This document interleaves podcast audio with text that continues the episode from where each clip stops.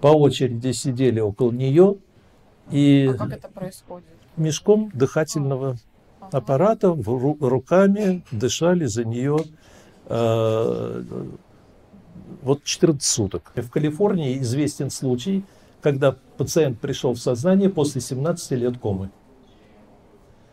Думаю, что это такой ни- никогда не надо э, отчаиваться. Да. Вскрываешь грудную клетку и напрямую э, сердце массируешь именно вот так. У нас сегодня уникальный герой с уникальной профессией. А, Это профессия врача, а если сказать более точно, врача-анестезиолога-реаниматолога.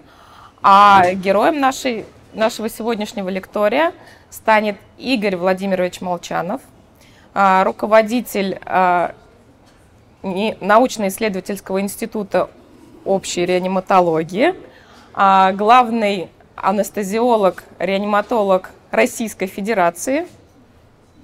Все? Все не перечислить. И все не перечислить. Поэтому а, потихонечку начнем.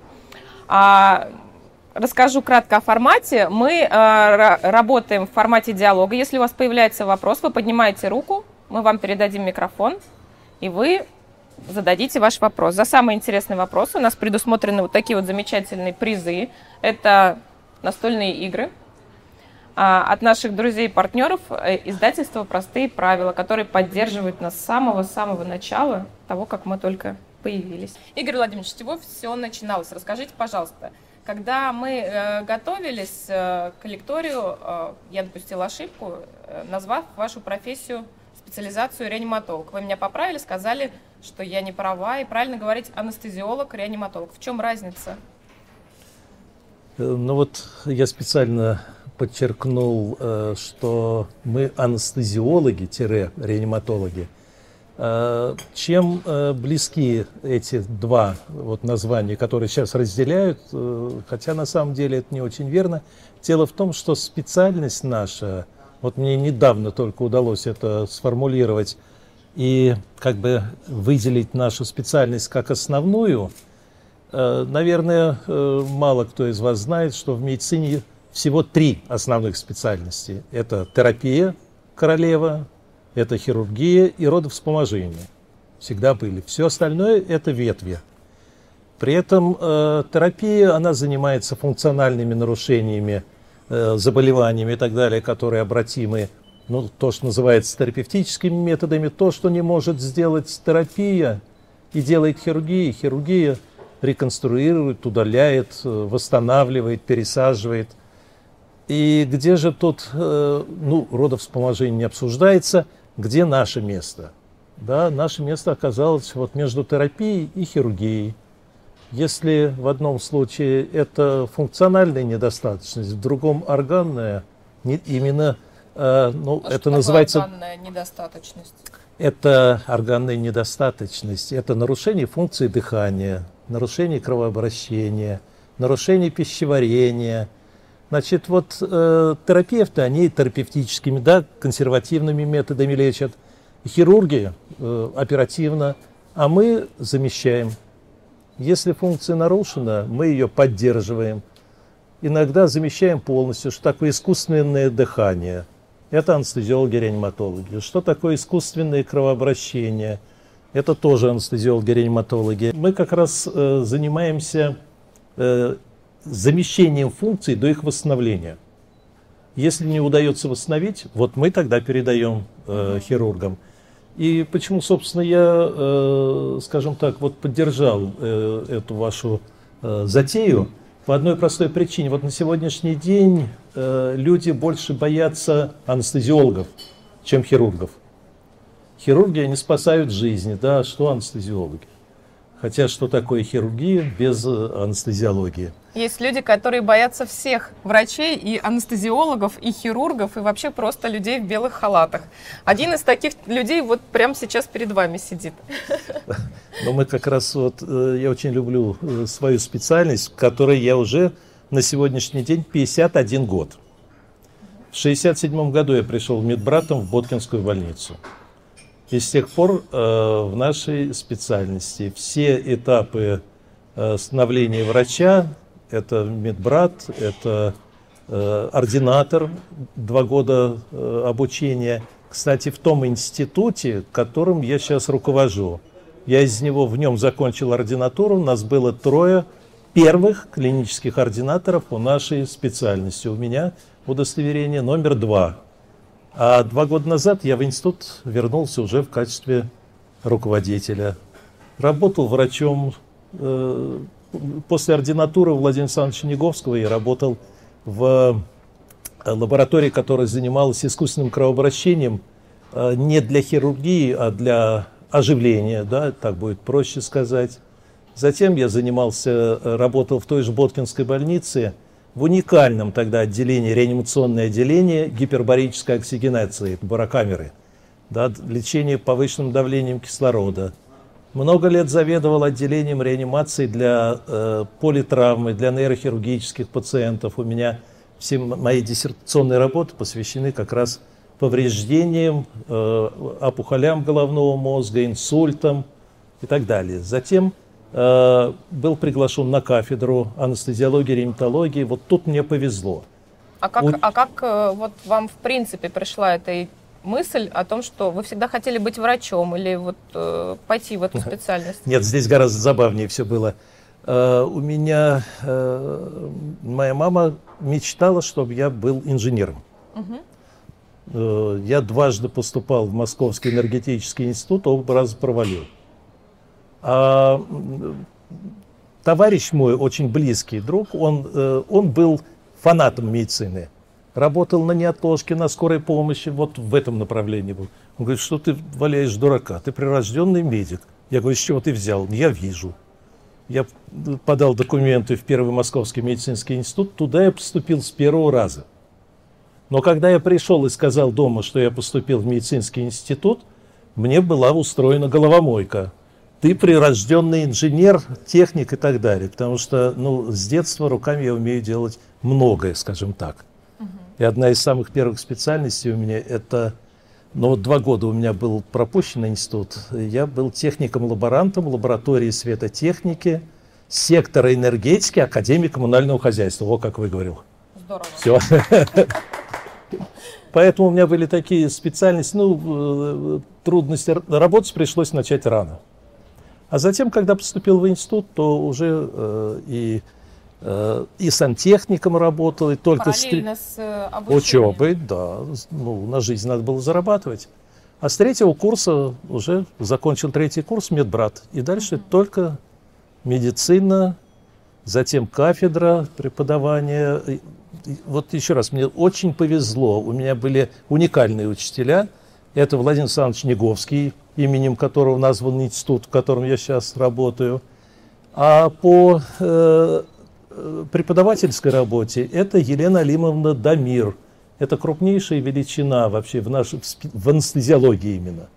И получается так, что э, такие вот ведущие люди и в направлении реаниматологии, в направлении, в направлении анестезиологии, у обоих я учился. И Мама. школа, мне очень повезло в этом отношении, и э, поэтому, в общем, в принципе, кругозор вот э, такой достаточно серьезный. И потом, это идет с основания специальности. А основой специальности, конечно, является анестезиология. Э, анестезиология – это управление жизненно важными функциями, чтобы вы себе представляли, для того, чтобы хирург мог оперировать, да, вот те хирургические вмешательства, которые сегодня они могут делать – они делают только потому, что мы им разрешаем. Угу. Не разрешим, не сделают. Поэтому То есть ан- анестезиолог это такой диспетчер хирурга? Если а, на пальцах. Если на пальцах, то я скажу таким образом. Вы знаете, что сейчас все упирается в финансы. Да? Нас стали, мы э, уже не лечим, а оказываем медицинские услуги. Вот как. Что жутко раздражает, конечно, э, медицинскую общественность. Но э, это действительно, называется это действительно именно так. И там, естественно, все определяют, ведь теперь что, сколько и как стоит. Ну вот в э, хирургическом вмешательстве мы же работаем совместно. Хирурги обычно говорят, это все наше, мы вам 20% стоимости нашего, на, нашей операции дадим. Мы с ним перепираемся так. А вот если идет операция на сердце, искусственное кровообращение, да, но у вас э, ножики, у вас э, ассистенты, а у меня, у меня наркозный аппарат, у меня монитор, у меня дефибриллятор, у меня искусственное кровообращение, у меня на всякий случай дефибриллятор, у меня контрпульсатор, у меня четыре э, сотрудника, два врача, две сестры-анестезистки. Все жизнеобеспечение на мне. Угу. Давайте поделимся так. 15 вам, остальное мне. Поэтому все зависит от того, от объема, от тяжести и так далее. Ну и, конечно, было очень интересно. Я пошел в аспирантуру, меня Елена Олеговна пригласила, Дамир, в аспирантуру по анестезиологии. Я пошел с заведующим отделением и ушел в дневную аспирантуру, но при этом параллельно э, продолжал заведовать отделением, работать с практикующим врачом. Ну, непосредственно у станка сутками, но я уже перестал трудиться, наверное, лет 12 назад. Но это если, если коротко, а вообще у меня жизнь получилась профессионально интересная и большая. А вот давайте начнем про профессиональную жизнь с самого начала. Когда вы работали медбратом, Помните ли вы вот свои первые шаги и первые, скажем так, дни выхода? Включаться э, с институтской скамьи в работу медбратом, в общем, достаточно сложно, особенно в реанимационном отделении. И поскольку тогда э, я работал в отделении, там было 20 реанимационных коек, но они были как-то вот по тяжести. И допускают до работы и учат. Тогда активно учили. У меня была э, учительница э, вот э, как медбрата. Она э, до сих пор работает. И до сих пор она работает старшей сестрой. И я до сих пор ее называю своим учителем. Потому что медбрат из меня сделала она. Значит, что э, такого запоминающегося? Это, это, конечно, это очень тяжелая работа она, так, она изнурительная, особенно тяжелая э, в ночное время, потому что в отличие от других специальностей, которые могут прилечь, отдохнуть, полежать, вздремнуть, там это сделать нереально, невозможно. А если из ярких таких впечатлений, то, что было э, для меня тогда действительно удивительным, у нас была пациентка такая, медстра, медстра анестезистка, э, несчастная любовь, отравление Э, успокаивающими препаратами, очень большой дозой, э, без сознания длительное время, э, тяжелая дыхательная недостаточность, аппарат искусственного дыхания, продышать ее, ну вот на сленге, продышать не мог. Мы ее дышали вместо аппарата 14 суток руками. По очереди сидели около нее и... А как это происходит? Мешком дыхательного аппарата, руками дышали за нее э, вот 14 суток. Э, э, пальцы вот распухали, любовь. кончики, да, кончики пальцев распухали, мешок черный, руки черные. И вот так вот по очереди 14 суток, по 3-4 часа вытянули, восстановилась. Специальность, правда, бросила, но э, вытянули. Э, аппараты тогда были простенькие, очень не то что современные, это экспертного класса аппаратура. Тогда аппарат мог не справиться с э, таким нарушением дыхания. Это было вот э, на всю жизнь, а самое главное, это, конечно, такая, ну как сказать, корпоративная поддержка друг друга. Никто не отказывался, никто не считался дежурить, не дежурить, оставались с ней и дышали ее по очереди практически весь коллектив. Ну, а, а? Это был 69 год. В 69 году. А второй э, для меня запоминающийся случай, это было несколько поближе, когда э, ну, практически в больнице Боткина все, у кого была первая группа крови, э, сдали кровь напрямую мне. 20 с лишним человек э, сдали кровь напрямую переливание, когда мне было плохо. Это, я считаю, вот это настоящая корпоративная поддержка. поддержка. Да, это потрясающе. Было такое. А может быть, есть какие-то вопросы? Вопросов нет? Тогда мы продолжаем с вами разговор. А после вашего опыта работы медбратом, а, следующим этапом что было? А, мы об этом немного начали говорить. Давайте ну, продолжим. Да, следом это э, клиническая ординатура. Угу. Вот э, опять же, вот в институте... Это, Влад... это обучение. Это обучение, это да. Обучение. Это учеба угу. на врача-анестезиолога-реаниматолога. И э, вот тогда еще специальность как анестезиология реаниматология еще не сформировалась.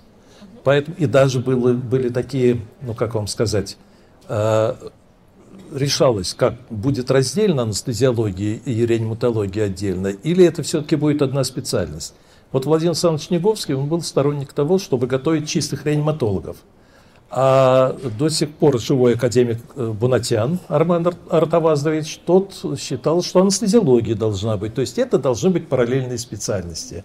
Ну, Давайте до сих пор... немножко расскажем, что такое реаниматология, потому что я думаю, что для большинства наших сегодняшних гостей, как и для меня, то есть реаниматолог это человек, который откачивает вот непосредственно прямо на месте человека. Это так или это как-то по-другому? Это очень утилитарно и очень просто. Вот, вот. давайте об этом поговорим. Значит, смотрите, коллеги. Кто э, эти люди? Реаниматологи – это врачи, это тоже люди. Угу. Если отвечать вопросом э, Значит, э, смысл заключается в том, что вот утилитарно считается, что реаниматология – это сердечно-легочная реанимация, то, что называется CPR – а э, оживление – это дыхание, да, это э, кровообращение, э, дыхание, кровообращение и массаж. Значит, вот три раздела. Хотя на самом деле это э, не совсем так. Э, в свое время были два великих человека, которые сформировали нашу специальность. Это вот Владимир Александрович Неговский, это, э, это наука о умирании и оживлении. И это, да, это реаниматология вот в чистом виде. Это наука о стадиях умирания и, соответственно, стадиях оживления. Это как раз наука, которая выделила клиническую смерть и доказала возможность восстановления э, человека, при, если ему своевременно оказать помощь. А в Америке работал такой э, профессионал, технолог э, Питер Сафар. Вот он как раз разработал азбуку оживления. Вот азбука оживления – это технология. Это технология восстановления сердечной деятельности, восстановления и поддержания искусственного дыхания, то есть в острой фазе. Значит, вот почему-то большинство считает, что вот это и есть реаниматология. На самом деле реаниматология, вот как я уже сказал, это протезирование функций. На сегодняшний день мы э, управляем жизненно важными функциями месяц, два, три. Вот э, тот федеральный центр, которому сейчас, при, э, в который, да, в, в него впадает, ну, присоединенный институт, э, федерально... федеральный научно-клинический центр с замечательным названием реаниматологии и реабилитологии. Где реаниматология, где реабилитология, да, вроде несочетаемые вещи. На самом деле это не совсем так, потому что занимается институт пациентами с длительными бессознательными состояниями на искусственном дыхании. И занимаются тем, что э, вот эти вот длительные бессознательные состояния выводят на, э, сознание. на сознание. Потому что э, вот на сегодняшний день уже при хорошем уходе с такими пациентами в Калифорнии известен случай, когда пациент пришел в сознание после 17 лет комы. Думаю, что это такой, ни, никогда не надо э, отчаиваться. Да. Понятно. Поэтому реаниматология – это э, поддержание жизни человека тогда, когда э, самостоятельно он это делать не может. Чаще всего это при повреждениях, тяжелых повреждениях головного мозга, раньше ведь, знаете, да, считалось, что нервные клетки не восстанавливаются. Это не так, прекрасно восстанавливаются. Просто надо уметь их будить. Да, поэтому это э, на сегодня вот именно так. Напомню, если у нас возникают, у кого-то из вас возникают вопросы, Да, вы можете подать знак. Вот, вот у нас там есть уже первый вопрос. Здравствуйте, меня Татьяна зовут. Э, ну, все мы знаем, что помимо того, что, ну, то есть э, есть, э, скажем, специальный профессионализм, но я так понимаю, что без Бога ну, в вашей профессии чудо не обходится. Я хотела бы спросить, вот самый долгий такой момент, когда ну, человек находился, да, скажем так, в состоянии, ну, когда его надо было привести в чувство, сколько это длилось, и, ну, какие чудеса, может быть, вот, что вы прям запомнили, когда вы прям соприкоснулись с Божественным? Вы знаете, почему-то всегда э, в нашей специальности ищут чудеса, да? А врачи атеисты в большинстве своем. Это у вас командная работа. Нет, вы знаете, мы э, считаем, ну вот я шучу э, над нашими сотрудниками, которые анестезиологами, я говорю, что ваш профессиональный э, праздник в день работника газовой и нефтяной промышленности. Очень они на меня обижаются, так же как э, для реаниматологов праздничный день это Христос воскрес, да? Значит, это мы э, отмечаем, но это смех смехом. Э, но говорить о э, какой-то продолжительности, ведь это чаще всего зависит не столько от нас, сколько от родственников, я прошу прощения. Да. Потому что ну, бесконечно держать в лечебном учреждении, вот э, существует такой институт неврологии, да, он на э, Волоколамском, да, шоссе, на Волоколамке. Там работала в свое время э, ныне покойная Любовь Михайловна Попова, которая занималась вот как раз вопросами длительной искусственной вентиляции легких. У нее лежала э, пациентка 14 лет на искусственном дыхании, она не могла дышать самостоятельно. Это так, как сейчас я когда смотрю по телевидению, как, э, я прошу прощения, побираются для детишек и пытаются прикупить им дыхательный аппарат дома – это, это героические люди. У нас, к сожалению, это пока не поставлено, в отличие, вот э, в Англии э, достаточно давно был. Там это, э, это целая технология, это целая служба, огромная социальная служба. Там это э, сделано. У нас пока с этим есть проблемы. Но вот Любовь Михайловна Попова, эту э, пациентку, она девчонка была, она закончила школу у нее, она закончила у нее Э, институт э, в реанимационном отделении в Институте неврологии. Э, но в итоге все равно это закончилось достаточно печально, потому что здесь, конечно, еще вопросы случая, вопрос самого заболевания. А вот только что пример я приводил, как вот в Калифорнии, да, ведь пациент через 17 лет пришел в сознание дома. Его родственники забрали домой, ухаживали, это то, что мы сейчас пытаемся отладить, э, потому что вот паллиативная медицина, так называемая, она только-только стала развиваться. Это так же, как и реабилитация.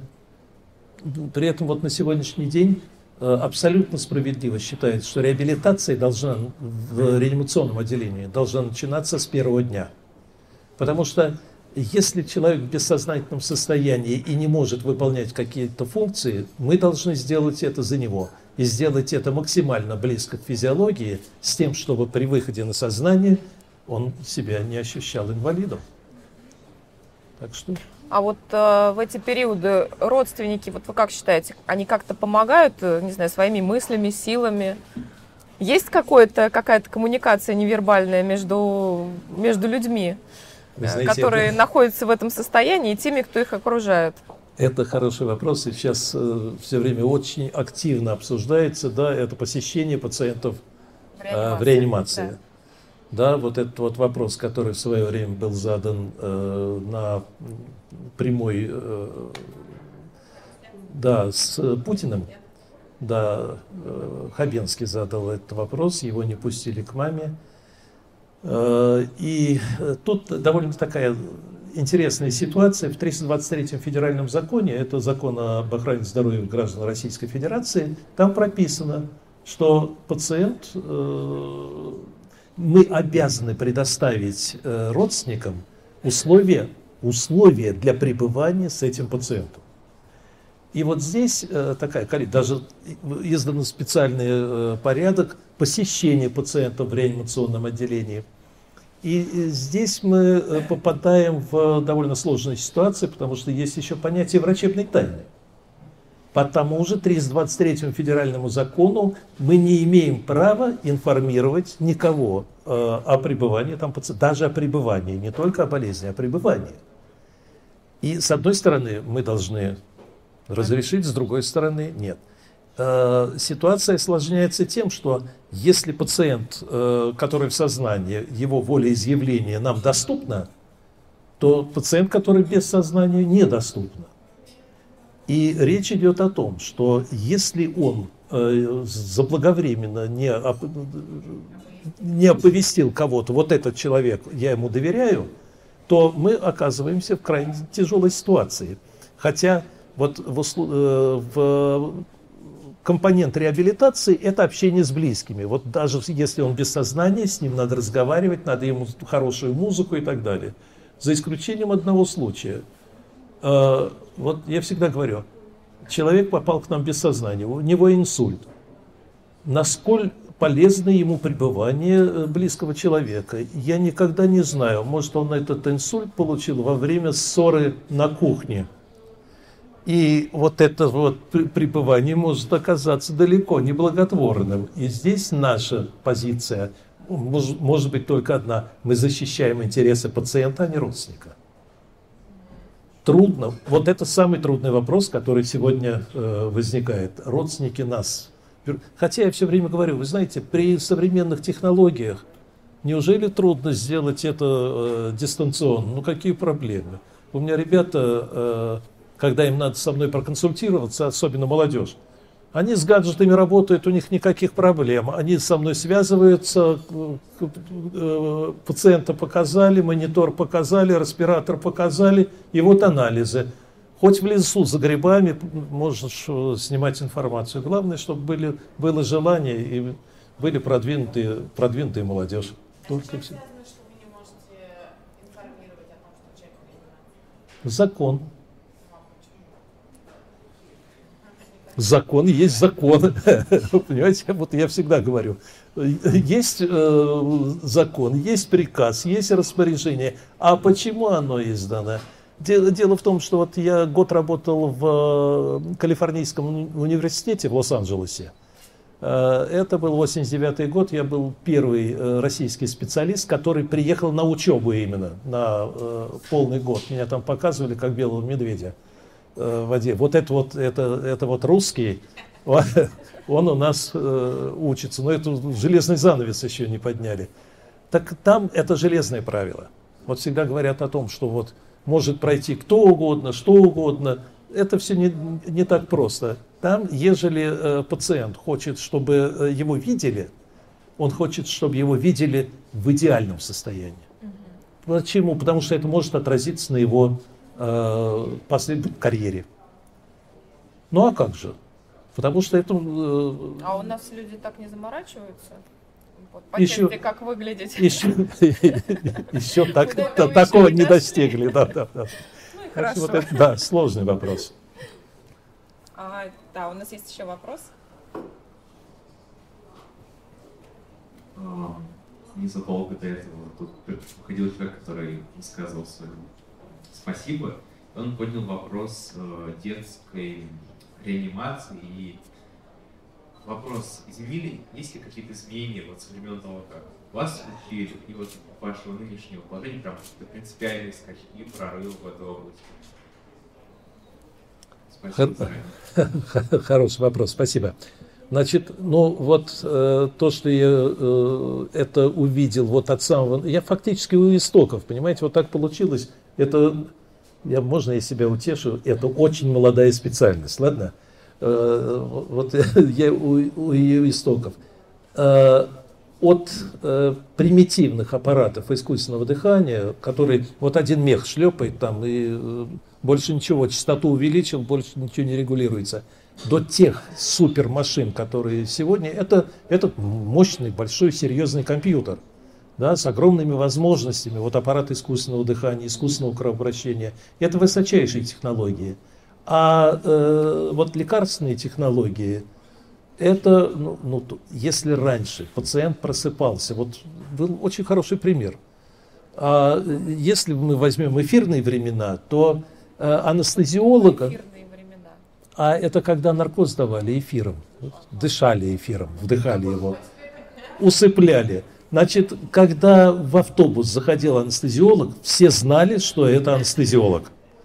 Потому что, ну, провонявший весь этим тяжело. Пациенты просыпались крайне тяжело, сутками иногда, дурнота, тошнота, рвота. Сегодня вот то, что мы внедряем, и э, вот и кафедра, и сейчас и институт будет одними из первых, это ксеноновый наркоз. Вдыхание, э, наркоз ксеноном. Инертный газ, казалось бы, да, как, как он может э, оказывать э, одурманивающее действие? Может, еще как. И при этом э, вот приоритет э, российский, он во всем мире замалчивается. Да, хотя основные разработки были сделаны здесь. Э, если проводить наркоз ксеноном, пациент просыпается вот так. Раз, два, три. Все, трубку выдернул, он здесь. Он может, вот правильно вы говорите, встать и пойти. Э, другой немножко более тяжелый газ – это саваран. То есть это уже совершенно другие технологии. Это небо и земля. На сегодня можно проводить э, наркоз таким образом, что человек не, не запомнит, когда он попал на стол, и э, не узнает, что он был на столе. А сны вот. какие снятся? А это какие, какие заказы? как, как, это в министерстве есть одна очаровательная руководитель одного направления, она всегда говорит, сказочник вы наш. потому как заказывает сказки, которые приснятся. Есть препараты, которые действительно вызывают э, яркие э, такие художественные сны, и э, если правильно подобрать э, а комбинацию препаратов, законом? нет, нет, к сожалению. Вы знаете, заказать сон это было бы здорово. Класс. Есть, да, у нас есть еще вопрос.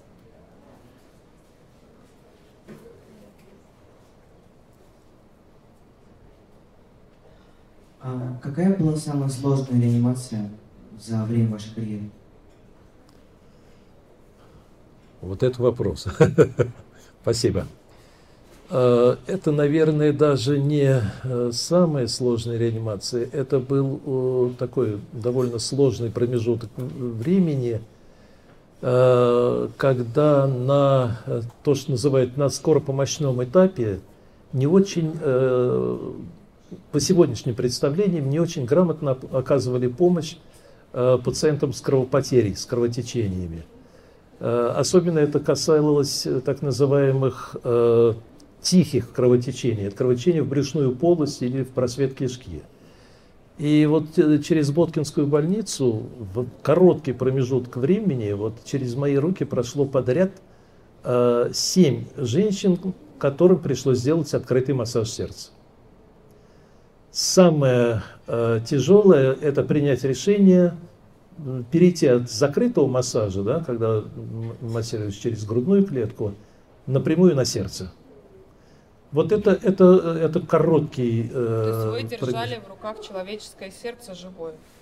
Ну, как-то так.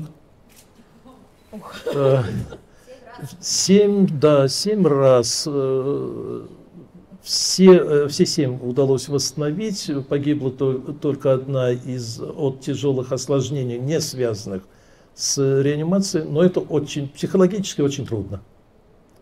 А остальное проще.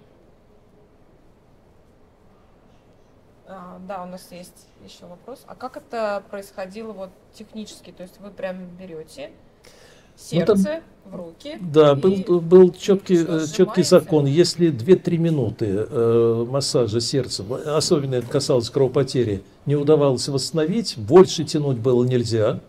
И тогда вскрываешь грудную клетку и напрямую э, сердце массируешь именно вот так.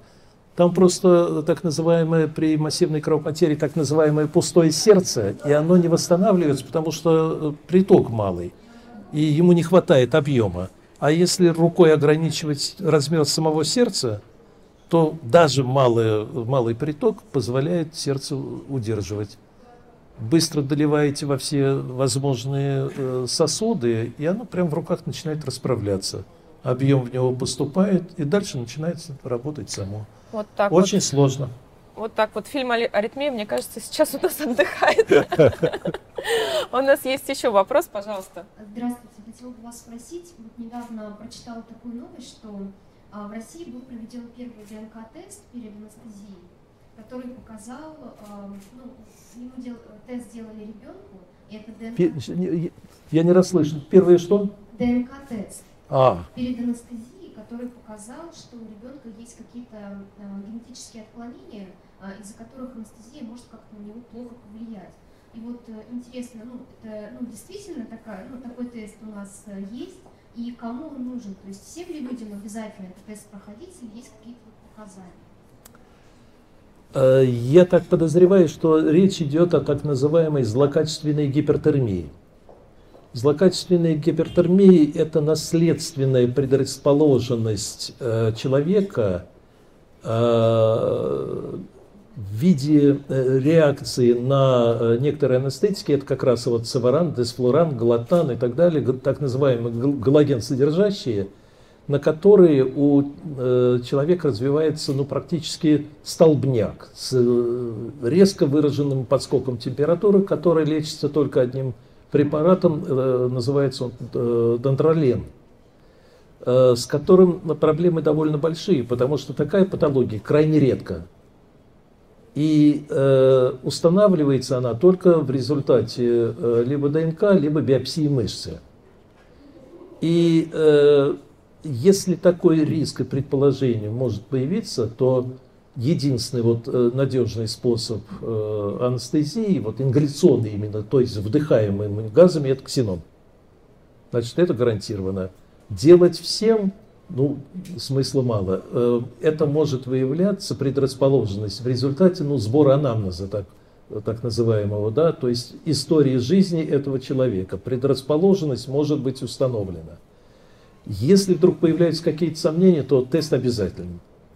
Если теста не делать, то просто надо правильно выбрать вид обезболивающих препаратов. Можно с этим бороться? Можно. Можно ли создавать э, вот, банк этих э, препаратов? Вот сейчас как раз, э, ну, я еще э, вице-президент Федерации анестезиологов-реаниматологов, и мы активно занимаемся э, этим вопросом, попыткой создать банка э, этого препарата, ну, Россия, это, я извиняюсь, очень, бо- это не Европа, да, где можно сделать 3-4 таких э, пункта. Потребность в препарате очень низка, крайне редко, стоимость препарата чрезвычайно высока, и своевременно доставить его к пациенту, который на столе, и у него состояние злокачественной гипертермии, проблема организационно очень сложная. Но вот э, что можно сделать? Это, конечно, хорошо информировать э, э, людей, которые идут на вмешательство, грамотно собирать анамнез и вовремя назначить э, анализ, либо выбрать такой вид обезболивания, при котором не бывает злокачественной гипертермии. Ответил? Спасибо. А вообще, коллеги, у нас вот разделение, пока оно сохраняется, может быть, нам удастся с этим как-то это скоррегировать. У нас детский главный анестезиолог и взрослый главный анестезиолог. Хотя мы э, работаем практически вместе, но даже организационные э, приказы, положения, порядки, они разделяются. И э, когда это разделение идет в крупных э, городах, да, у нас вот Ро- Рошаль наиболее известная да, личность э, в этом отношении, то в регионах они не знают, что делать. Да? У них стационары, как правило, оказывают помощь и взрослым, и детям, но работают они по двум разным нормативам. Это, ну, это, я думаю, что поправимо вполне. А у нас еще, да, вопросы?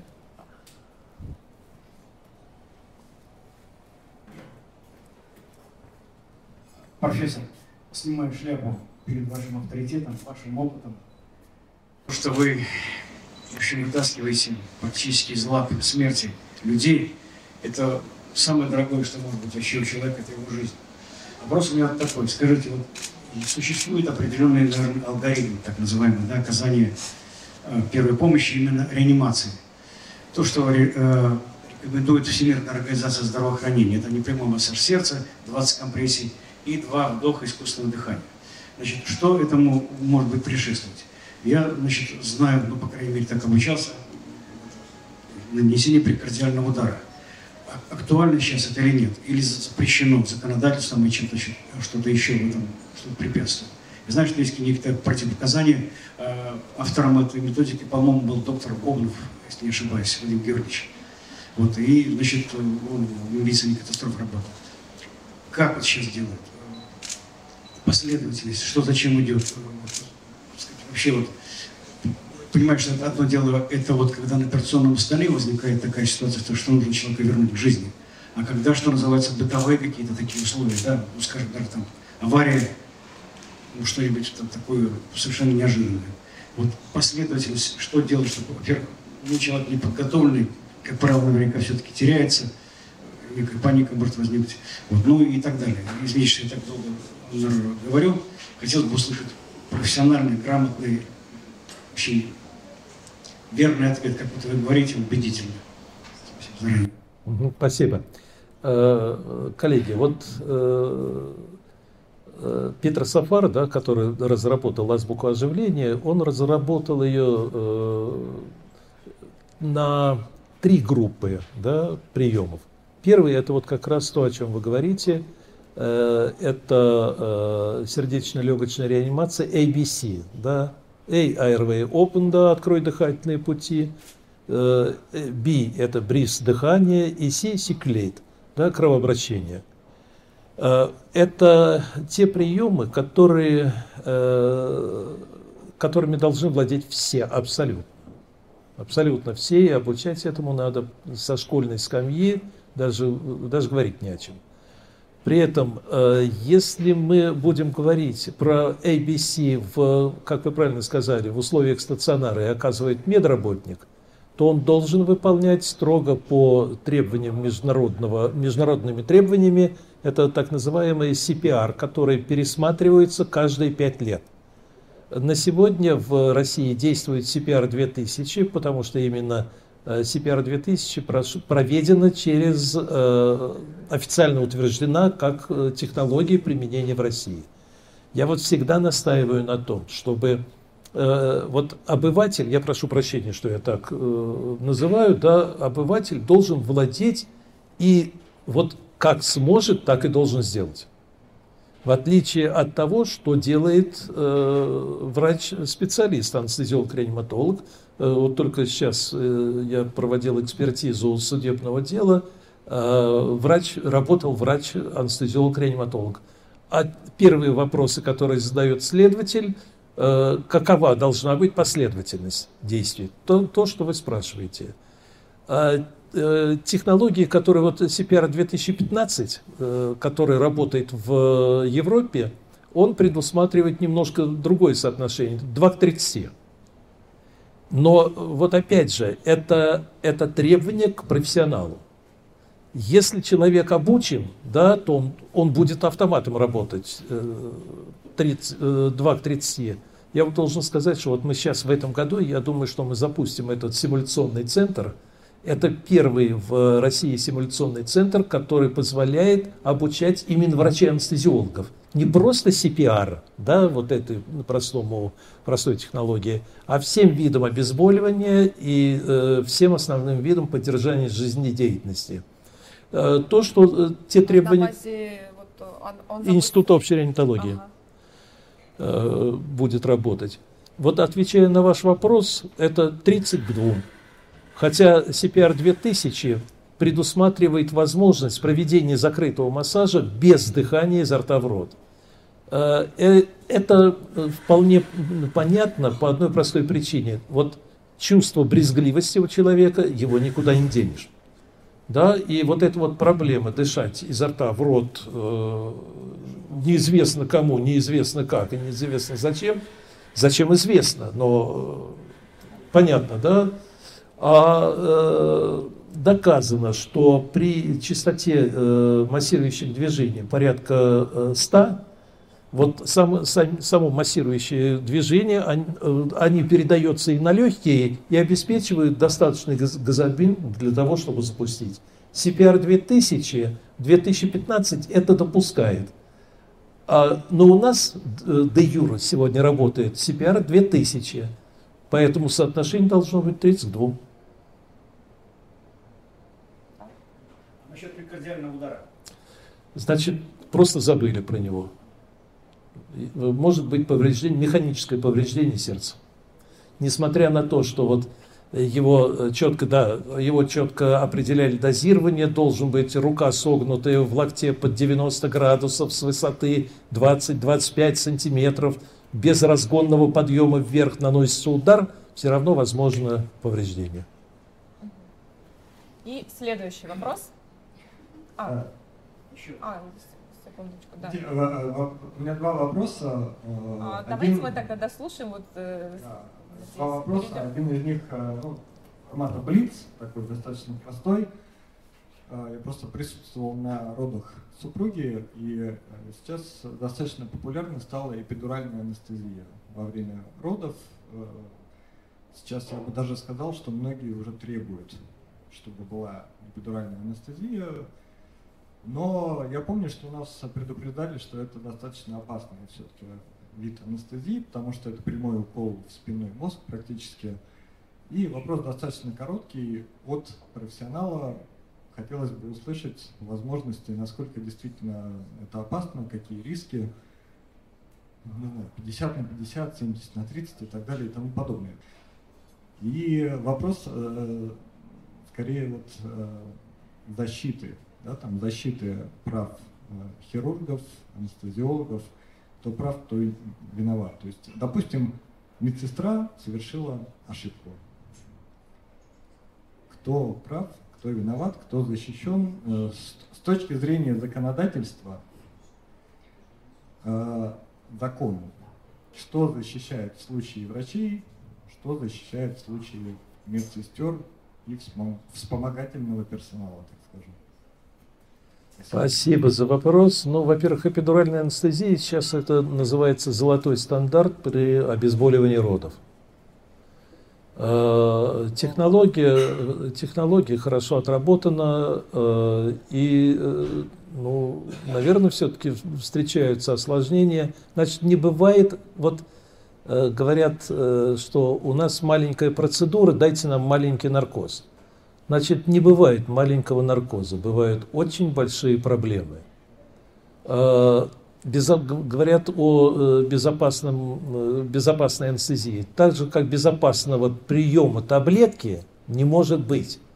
Так не может быть и безопасной анестезии. Это, это ерунда.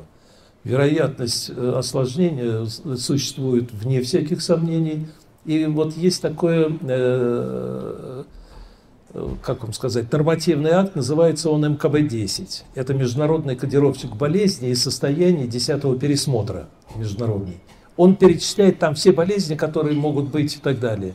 И в нем же есть перечень осложнений анестезии, которые встречаются.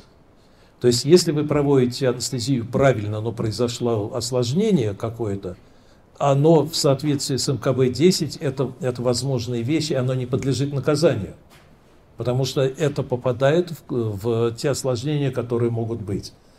Ответственность несет э, человек, врач только в том случае, если он не соблел технологию. То есть, если в процессе следствия установлено, что технология была соблюдена, то все в порядке.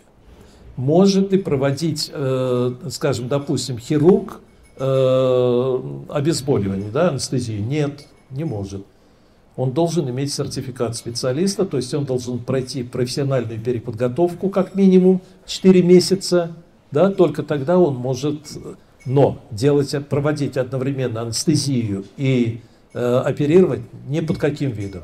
Медицинская сестра не имеет права проводить э, наркозы и любые виды э, обезболивания. Это прерогатива врача. Дело в том, что местную анестезию проводит врач, хирург. Может он под местной анестезией оперировать? Он выбрал такой вид обезболивания, если не спросил анестезиолога.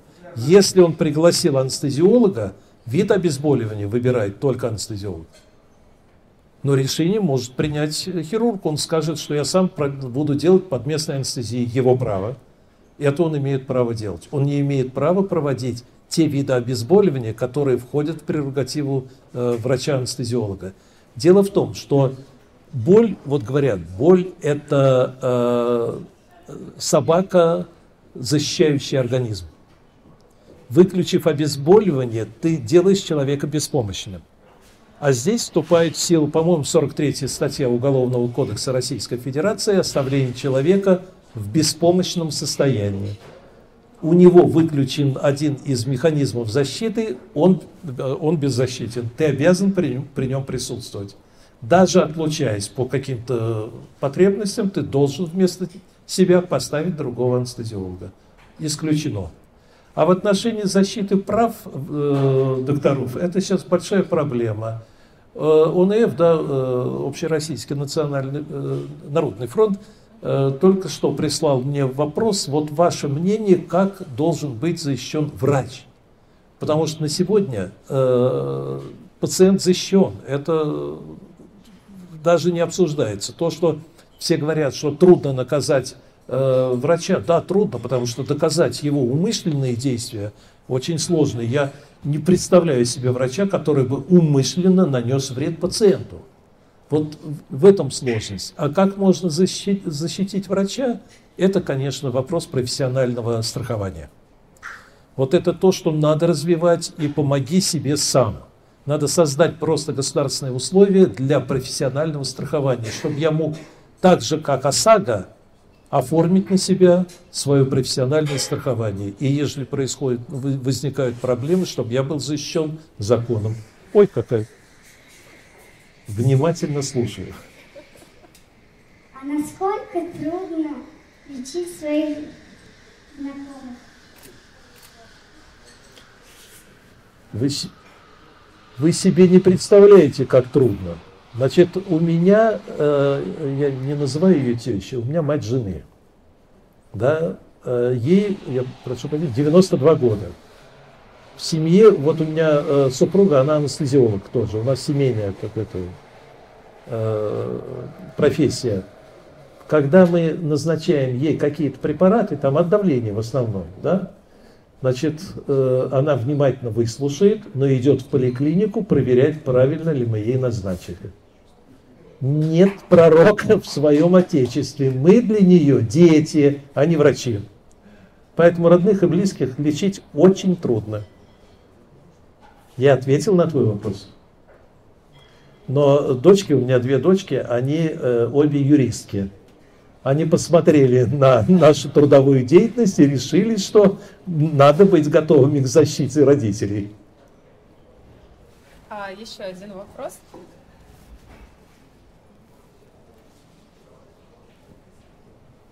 Некоторое время назад здесь подняли а, тему религии. В физике, среди физиков и математиков бытует такое мнение, что а, спустя долгие годы профессиональной деятельности самые отъявленные атеисты приходят все равно к тому, что что-то свыше есть.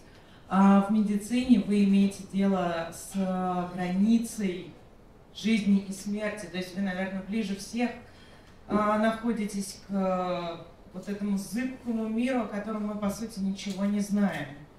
А, так ли это? Посещают ли такие мысли? Потому что было высказано мнение, что а, присутствует чудо. Я, э, человек, к сожалению, далекий от медицины, а, считаю, что чуда здесь никакого нет, и чудо делают люди, врачи, которые работают. Но а, как происходит, что происходит в головах? Вот какая тенденция? А, именно по отношению к тому, что все бывает ли такое, что все все-таки не в наших руках? Или а, полное сознание того, что а, контроль имеется? Хороший вопрос. Извините. Такой философский, я бы сказал. Вы понимаете, в чем дело? Я не атеист, я просто не крещеный. Потому что э, в те времена э, это было наказуемо. Э, но вступать э, в конфликт с Богом, ну, не хотелось бы, Честное слово. Значит, э, я считаю, что любая удача, в его руках любая неудача, мой недосмотр.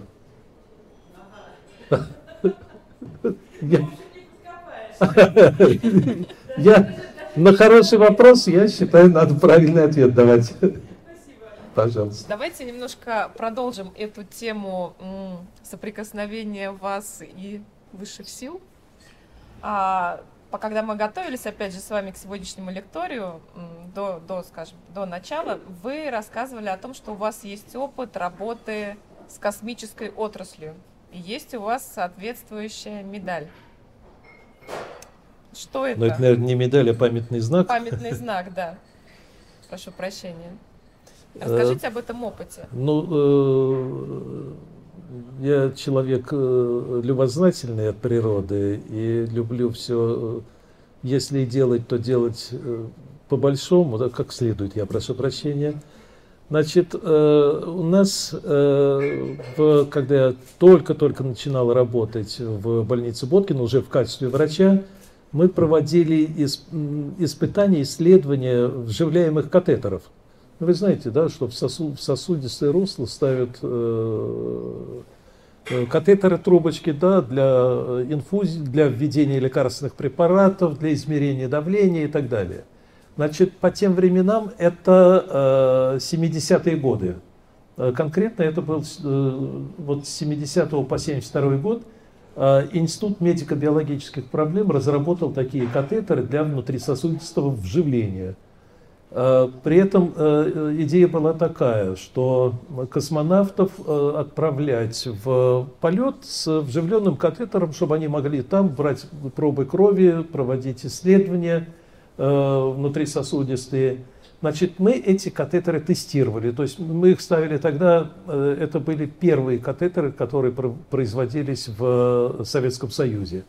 Один полиэтиленовый был, второй поливинилхлоридный провели более двух тысяч исследований, которые мы опубликовали с великолепными результатами, потому что ну, катетеры делались под конкретные задачи.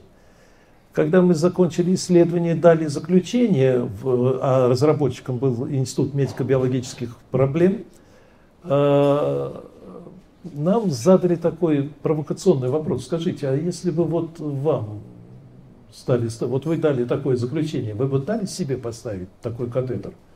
Да, ну, ну, ну о чем говорить-то? Ну, мы же все написали, мы вот такие крутые. И мы на этом попались. Значит, э, институту надо было решить проблему. Э, надо ли вживлять эти катетеры космонавтам?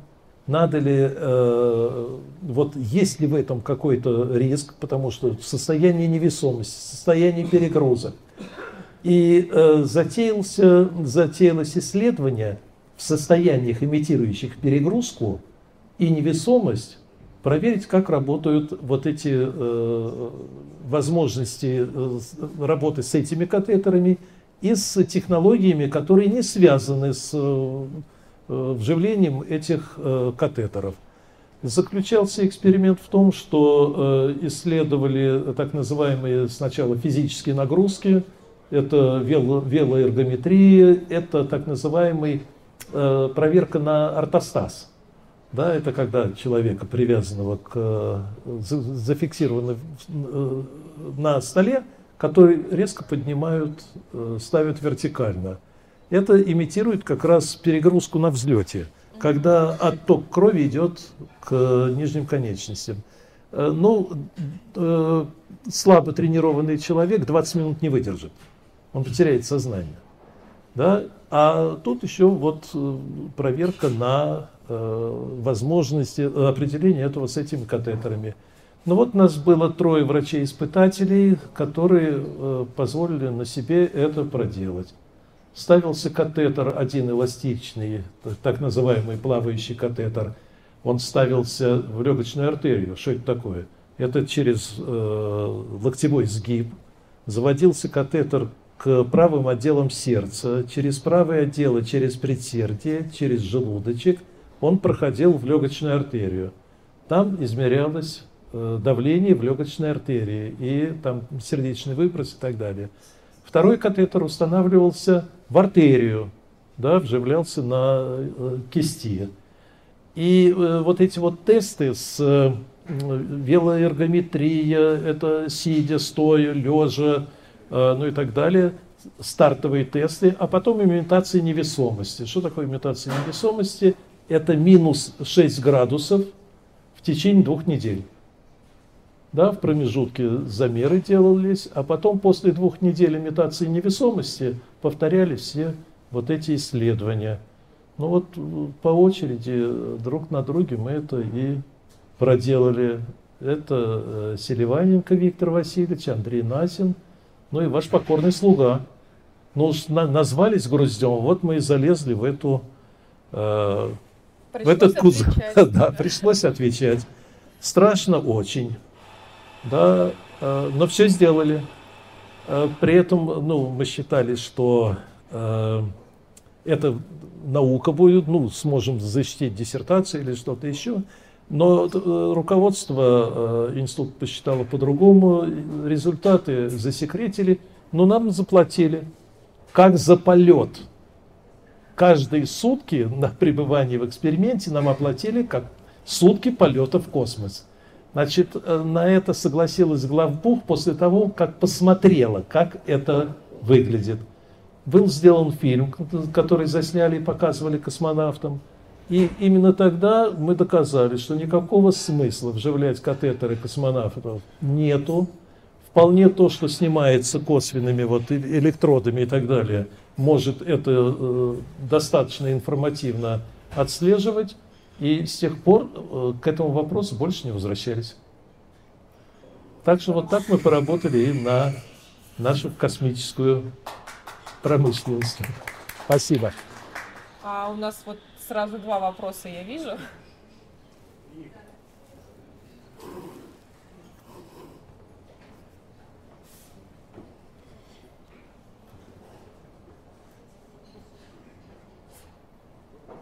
А, здравствуйте, Игорь Владимирович. У меня один короткий вопрос. Скажите, пожалуйста, аллергия на анестезию. Можно сдать какой-то тест? Если да, то какой? Еще раз плохо слышу. Аллергия на анестезию. Бывает ли такое? Аллергия? Да. Конечно, как на любой препарат. То есть можно сдать тест на аллергию? Можно. Ну, тест какой-нибудь можно А, сдать на... в принципе, да. Если известно, э, какие планируются препараты, то можно, конечно, чувствительность на этот препарат определить предварительно. Есть такие тесты. Ясно. Спасибо большое. Пожалуйста. И рядом вот. А, вот такой вопрос, скорее чисто психологический. Если во время операции э, случается случай, когда необходимо оказывать э, помощь э, пациенту, когда у него останавливается сердце или дыхание, вам страшно? Некогда. Но вы испытываете какое-то э, чувство, мешающее вам работать? Страх, стресс, что-нибудь подобное? Вот, вот это зависит только от тренированности. Исключительно. Вот э, на сегодняшний день почему э, вот, очень активно используют симуляционные технологии. И вот то, что мы сейчас э, налаживаем, эти ситуации надо моделировать э, в симуляционных центрах. Было ли страшно? Конечно, конечно страшно, особенно поначалу. А э, вообще вот почему у, э, это надо вообще на самом деле должны врачи, анестезиологи, реаниматологи проходить психологические тесты, потому что не каждый это потянет. Ведь смотрите, есть такое понятие, это профессиональное выгорание. То есть, когда человек просто, ему становится до такой степени страшно, что он не может работать. Да, вот, это вот именно страх? Или это, это не усталость? это это да это это чудовищное утомление вот выгорание э, это э, ну считается так что человека неправильно психологически готовили к этой работе то есть он работал сам по себе и вот вырабатывается у него иммунитет к этой работе он будет работать долго не вырабатывается он сломается и уйдет в другую специальность такое тоже Страшно поначалу, конечно, а потом страшно становится после того, как ты э, что-то там проделал. И ты иногда думаешь, черт возьми, а надо было по-другому. Да, но обошлось и слава богу. Это, конечно, вот то, что называется эмоции на лестнице. да, когда выходишь от начальника, вот надо было ему сказать вот так, а потом ему вот это, а потом ему и, и, вот поперек. Да, и все это эмоции на лестнице, которые приводят к инфаркту. Это известная ситуация. А, и продолжение предыдущего вопроса. Вот, смотрите, вы же формально человек ну, от света. У вас не возникает такой комплекс Бога того, что вот смотрите, я, я человек с того света вернул. Ха-ха-ха, какой всемогущий. Почти что Бог на земле. Заранее спасибо. У нас э, на учебе был ординатор, значит, который во время наркоза сказал, ну это ж надо, я ведь держу вот это все в руках, это все делаю я. Мы его выгнали в тот же день. Не, это недопустимое представление. В отличие, вот у меня был пациент один, который э, 38 суток был без сознания, но мы считали, что он действительно без сознания, хотя на самом деле он, когда на сознание вышел, он нам рассказал, что мы делали, как мы делали, как я сестер гонял э, и так далее. Вот у него появилась психологическая зависимость от доктора. Вот такой встречается. Он меня иначе как мессией не называл, чем ставил меня всегда в жутко неудобное положение. Вот наоборот бывает. А вот ежели человек, доктор, почувствовал себя Богом, гнать его поганой метлой. Ну, это его работа. А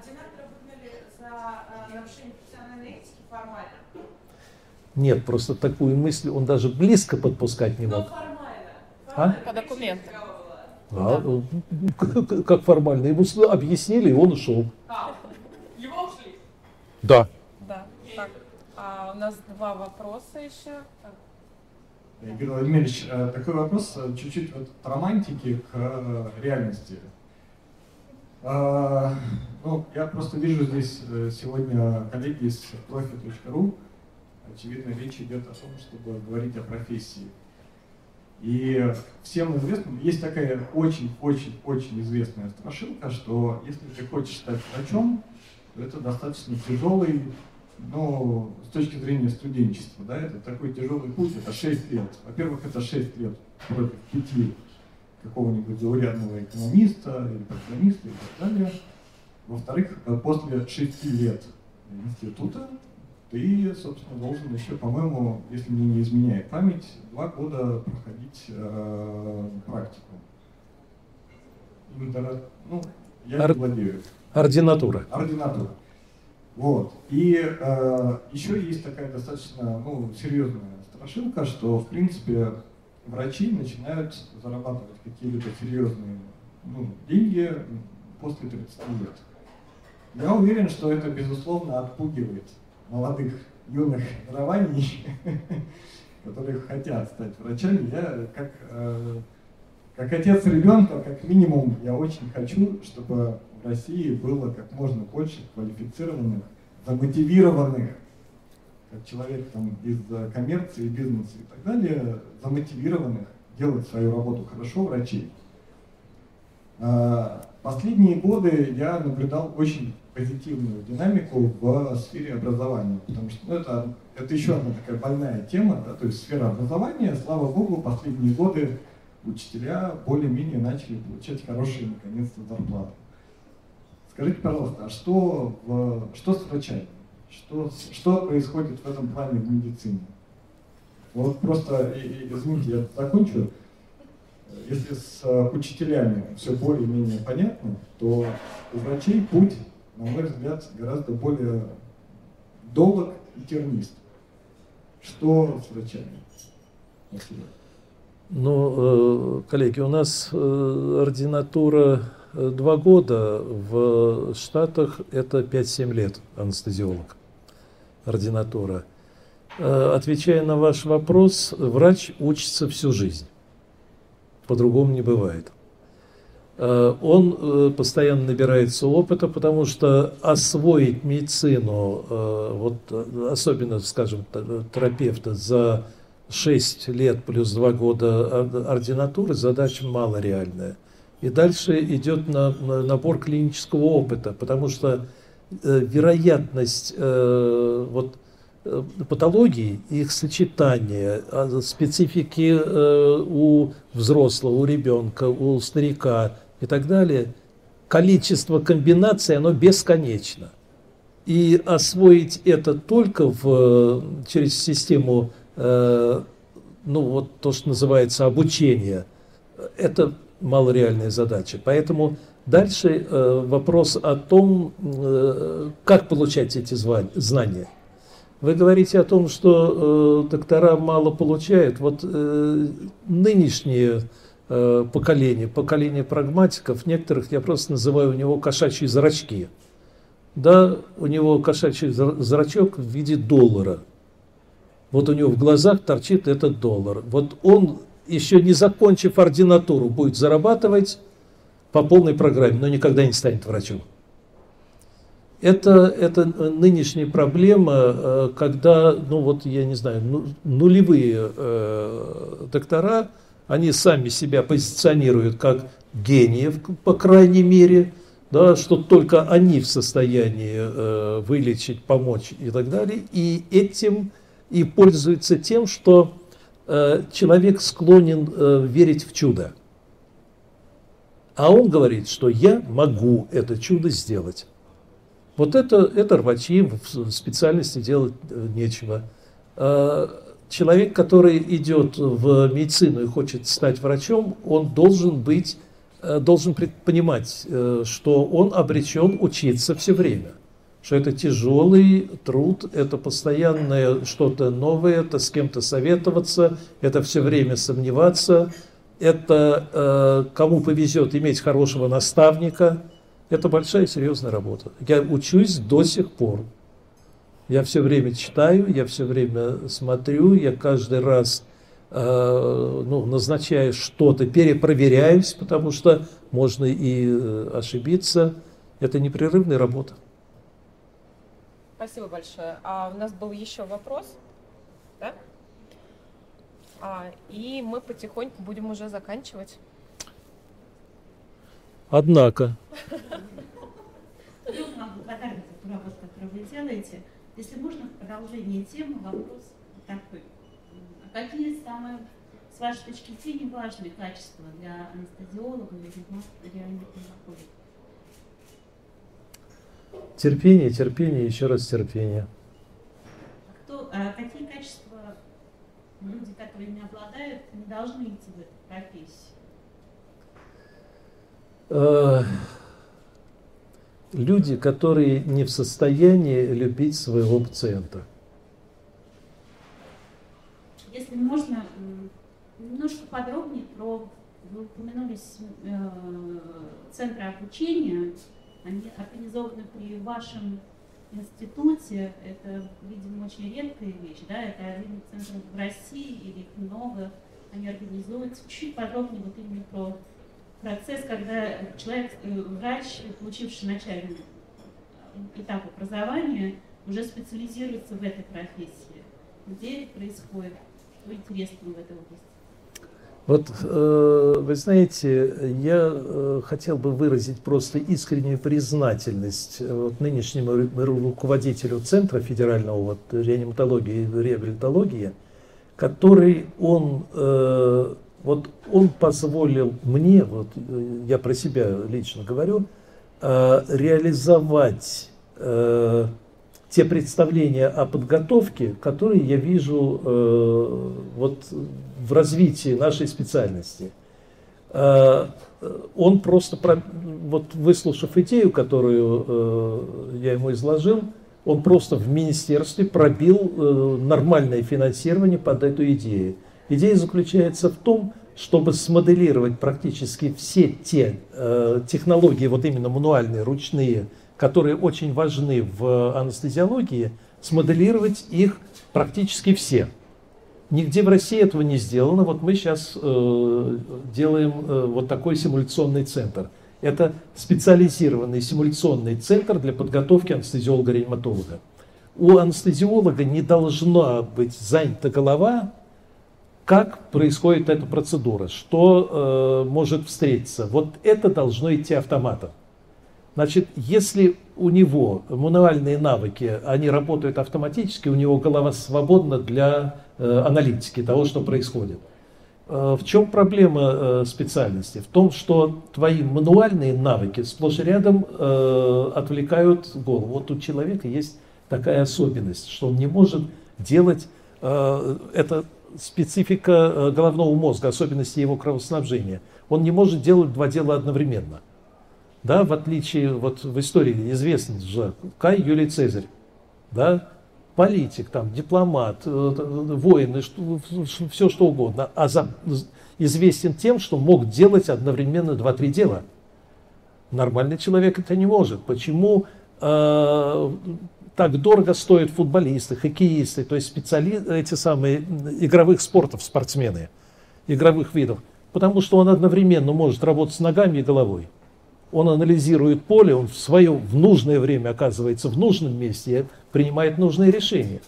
Значит, вот анестезиологов, во-первых, э, необходимо тестировать на такую способность. Это есть такие психологические тесты, и у нас они заложены в э, образовании, э, вот в программе этой подготовки. И научить его при этом оценивать ситуацию.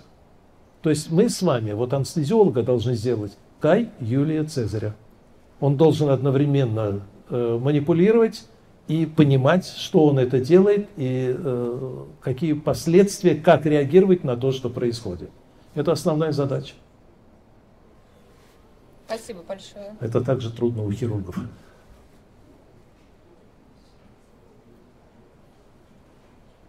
Слушая да. предыдущий вопрос и э, ваше высказывание, э, я задалась вот следующим вопросом. Поскольку, как вы правильно говорите, настоящий врач должен всю жизнь учиться э, мастерству, ремеслу, э, и в медицине, к сожалению, к большому сожалению, очень много случайных людей, троечников, выпускников, э, хорошистов или тех, кто ходил на лекции, но не слушал то, о чем говорил преподаватель. Э, к сожалению, таких много, и истинных врачей единицы, ну, по крайней мере, я встречала. Так вот, в этой связи такой вопрос. Как вы считаете, есть ли какие-то возрастные рамки для человека, э, который решил прийти в медицину?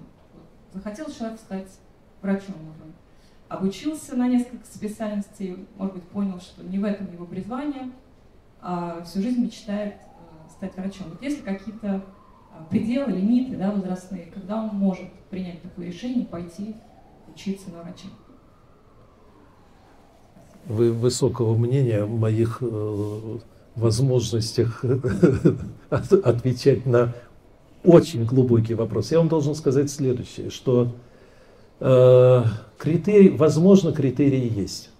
Да, вот вы говорите, э, троечники, хорошисты там и так далее – Открою маленький секрет, в школе у меня была двойка по поведению. Ну, ну от природы хулиган, ну что делать? Ну, со временем это проходит и так далее. А, вот понять, какой жизненный опыт человеку, который меняет профессию, может пригодиться в профессии врача, вот сказать очень трудно. Но э, то, что набираться э, клинического опыта надо, это вне всяких сомнений. Я с самого начала, вот я говорю, своей э, трудовой деятельности, я старался попадать в разные места. Я работал в, реанимат... в общей реанимации, в нейрореанимации, в кардиореанимации, в инфекционной реанимации. Я работал на неотложке, я работал в барокамере, на скорой медицинской помощи. Это все э, клинический опыт. И э, если задаться целью Значит, э, студентом я был, я ходил на дежурство, э, с хирургами стоял, ассистировал и так далее. Если ты хочешь набраться клинического опыта, я думаю, особых э, границ, ну, за исключением склероза, да, старческого, наверное, трудно. У меня была довольно забавная ситуация с моим шефом Еленой Олеговной Дамир, когда я до сих пор руковожу кафедрой, вот, на, на которой Э, параллельно. У меня я одновременно и э, руководитель института, и э, зав кафедрой во вторник переизбрался на очередные пять лет по, по кафедре. Елена Алимовна, она хотела, она хотела, действительно, это уникальный человек был, она хотела, чтобы я стал заведующим кафедрой при ней. То есть она, чтобы она мне передала кафедру. Мне за ее спиной было очень удобно, потому что она была великий человек, это семья Капиц, да, и Сергей Петрович, и Петр Леонидович, и мы в этом кругу все-таки вращались. И э, четыре года я не соглашался стать заведующим. Она не подавала заявление на завкафедрой. Но в один прекрасный момент, это 4 года прошло, она мне сказала, знаешь что, вот если ты будешь еще тянуть, я э, впаду в склероз, почувствую себя великой и незаменимой, и вот, вот ты у меня получишь кафедру. Пришлось согласиться. Никто не знает, когда склероз нас поймает. А, давайте последний вопрос, последние два вопроса. Я хотел бы спросить, а как неправильно подобранная доза анестезии и как она вообще может повредить организм человека? Значит, любое лекарство, оно может быть э, как лекарство, а может быть как яд. Так и с э, анестезией. Она может быть абсолютно поверхностная, да, легкая, незаметная, а доза может быть и смертельной.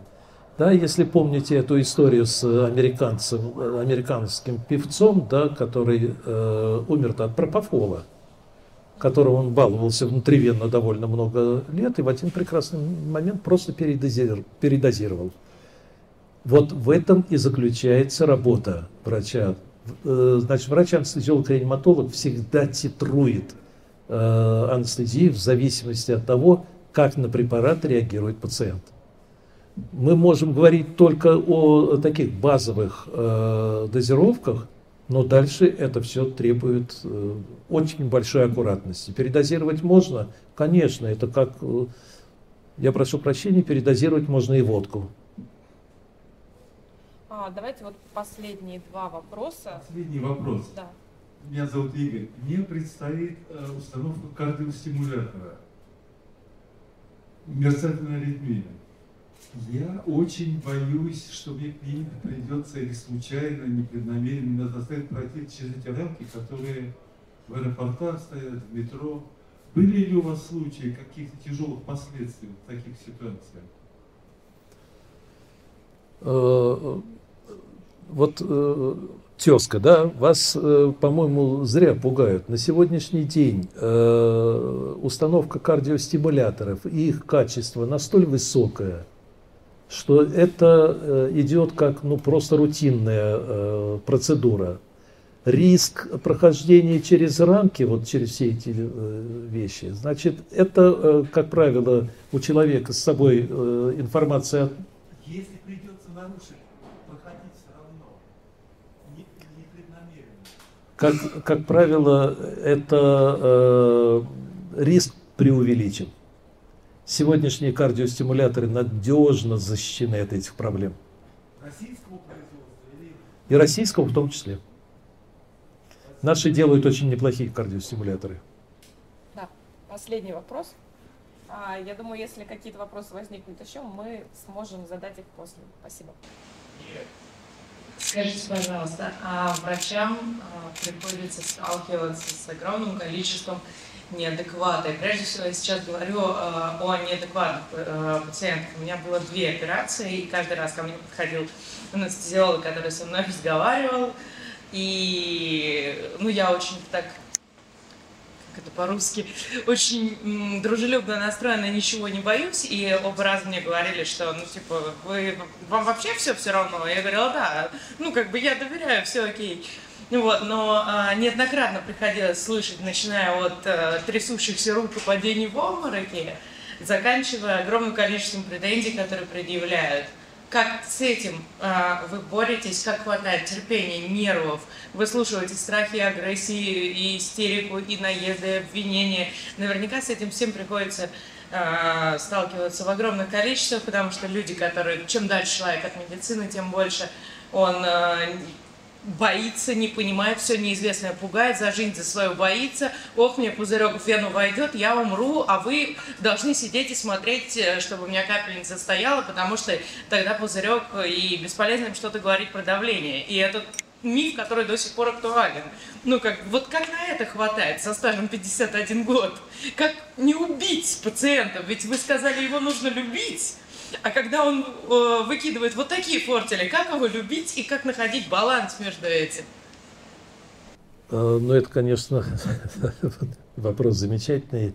Э, я единожды получил от э, пациента, очки летели по, по всему коридору. Значит, вот готовность к тому, что тебя могут понять неадекватно, да, к этому надо быть готовым всегда. С этим ничего не поделаешь. Человек боится, он боится лечиться, он боится операции, боится наркоза. И не каждый может э, адекватно управлять своими эмоциями. К этому надо быть готовым. Э, и э, вот психологическая ну, подготовка пациента – это один из важнейших моментов. У меня вот супруга моя, она блестяще владеет всеми видами, видами так называемой регионарной анестезии – это вот эти эпидуральные, спинальные, блокады. Так. Э, люди крайне э, обычно э, вот психологически лобильные, они очень плохо переносят этот вид обезболивания, потому что они находятся на своей операции. Да, и здесь многие пользуются чем? вводят препараты, которые вызывают у человека состояние так называемого анксиолизиса. То есть, когда ему все, я прошу прощения, по барабану. Там, да, там ругается хирург с анестезиологом, э, что-то они там делают, что-то они э, ощущают.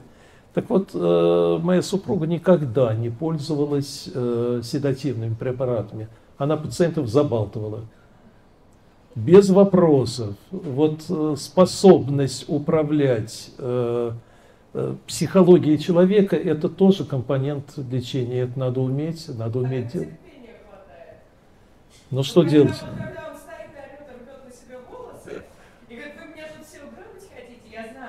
Хватает. Если не будет хватать, долго не продержитесь в нашей специальности. У меня же хватает сейчас терпения. А, будем считать это комплимент. А, нам уже пора заканчивать. А, напоследок, да, Аплодисменты вам. Спасибо. Спасибо большое, что вы к нам пришли сегодня.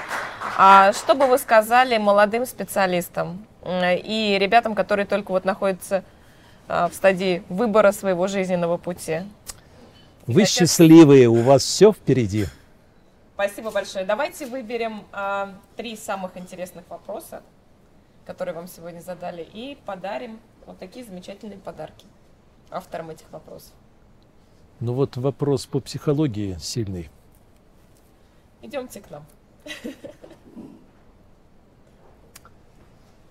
Вопрос, было ли вам страшно?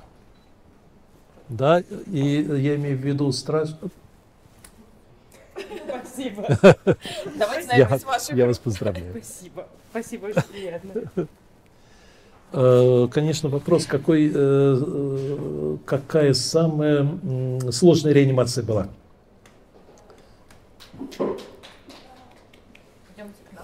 Очень хороший вопрос. Я тебя поздравляю. Ну и выбрать третий. Я так вот подозреваю, что про родственников что-то мне подсказывает. Наверное, да? наверное, да. Трудно ли лечить родственников? Молодец, хороший вопрос. Невозможно. Я тебя поздравляю. Спасибо вам еще раз большое. Надеюсь, что вам у нас понравилось. У нас для вас тоже есть подарок. Спасибо. Спасибо большое. Всего доброго. А подождите, не уходите. Не ухожу. Вот, а, в общем-то, у нас есть замечательные партнеры. Это социальные предприниматели, угу. и вот вам от них много-много всего. Называется эта компания Buy Social. А, что там, мы не знаем. Но будет тайной.